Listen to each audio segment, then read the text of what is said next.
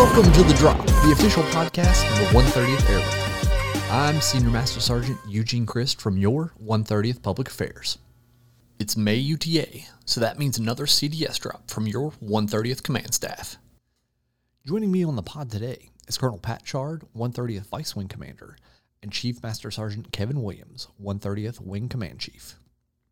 Gentlemen, welcome to the podcast. Eugene, good to see you. Thank you, sir. Good afternoon, my friend. Chief. So, Colonel Chard, can you uh, go over what the commander's intent for this UTA is? Uh, first of all, let me send Colonel Priest's regrets that he was not able to join us today. Tell you what, the boss has been busy. He's been on the road three weeks in a row. Phoenix Rally, the uh, Joint Senior Leader Conference up at Camp Dawson. Uh, now he's doing some additional training this week. Uh, he's been a busy man. Covered up. Absolutely, Chief. So, uh, Chief and I were glad to be here today, but I did want to send his regrets in not being able to join us. But you know, I, I'd also I'd like to kind of start off to talk a little bit about last drill real quick and say a big thank you and a job well done to the team here for successfully planning and executing our April flare exercise phenomenal uh, amount of training yes. was conducted. We're really looking forward to building on that success for our September flyway exercise and our readiness evaluation.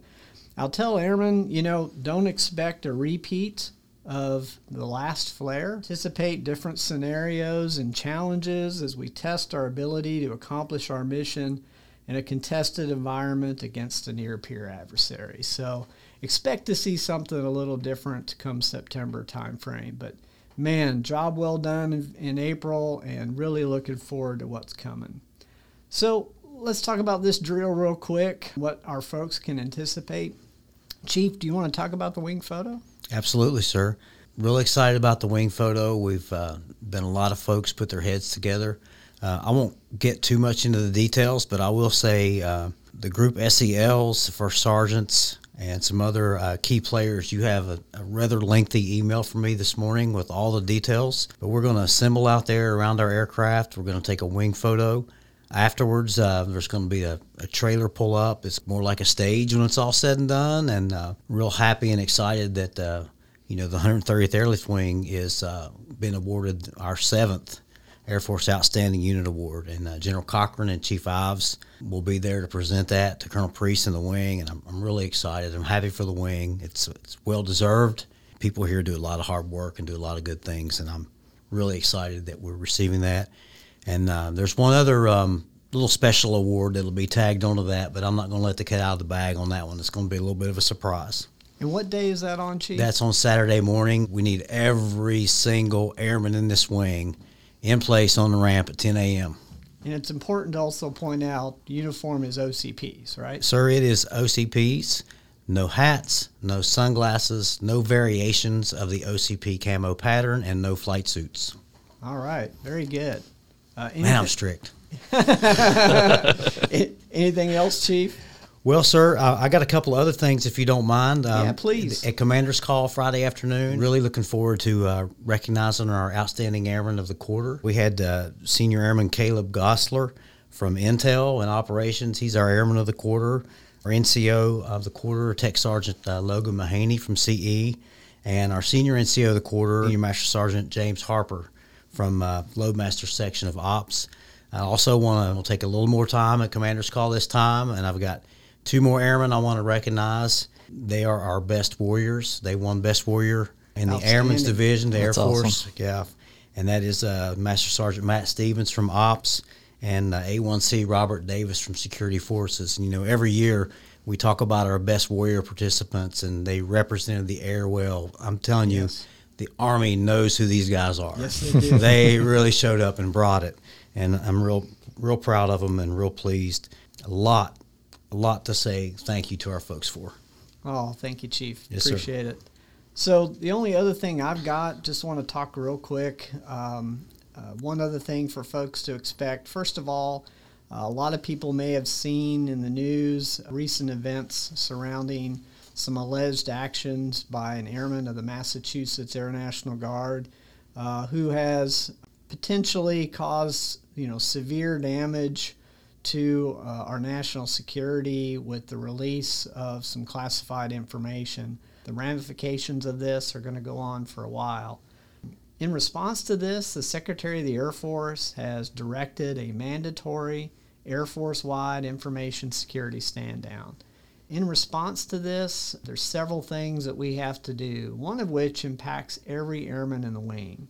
And thus, I tell folks I would expect to have a mandatory briefing this drill on information security practices, insider threat information, etc. Uh, it's about an hour long briefing, but this is something that we must do. And I would encourage folks take the time to internalize it, you know, to think about uh, our own jobs and how information can get out even if it's unclassified, sometimes that can be combined with other information and result in an issue that threatens our operational security. Thus, uh, I think it's a good time to reflect.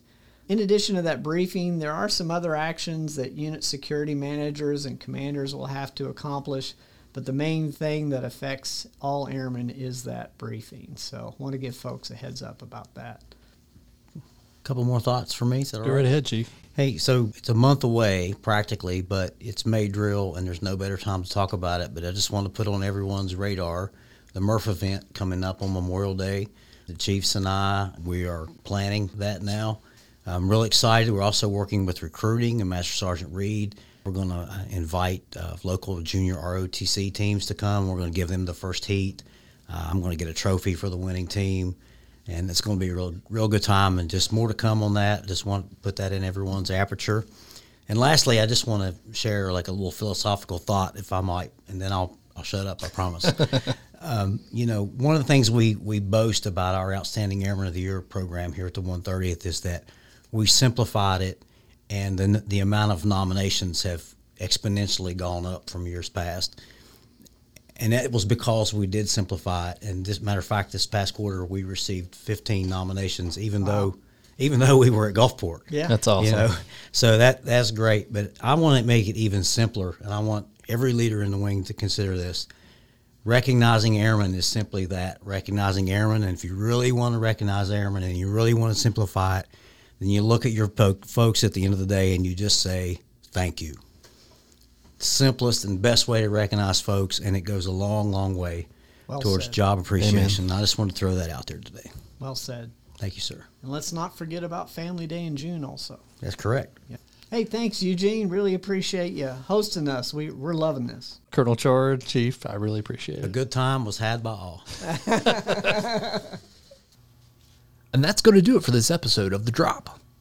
For more information about the 130th Airlift Wing, visit us on the web at www.130aw.ang.af.mil and follow us on all major social media platforms. Additionally, you can find us in the skies delivering freedom with courage. This is Senior Master Sergeant Eugene Christ reminding you to stay ready to go.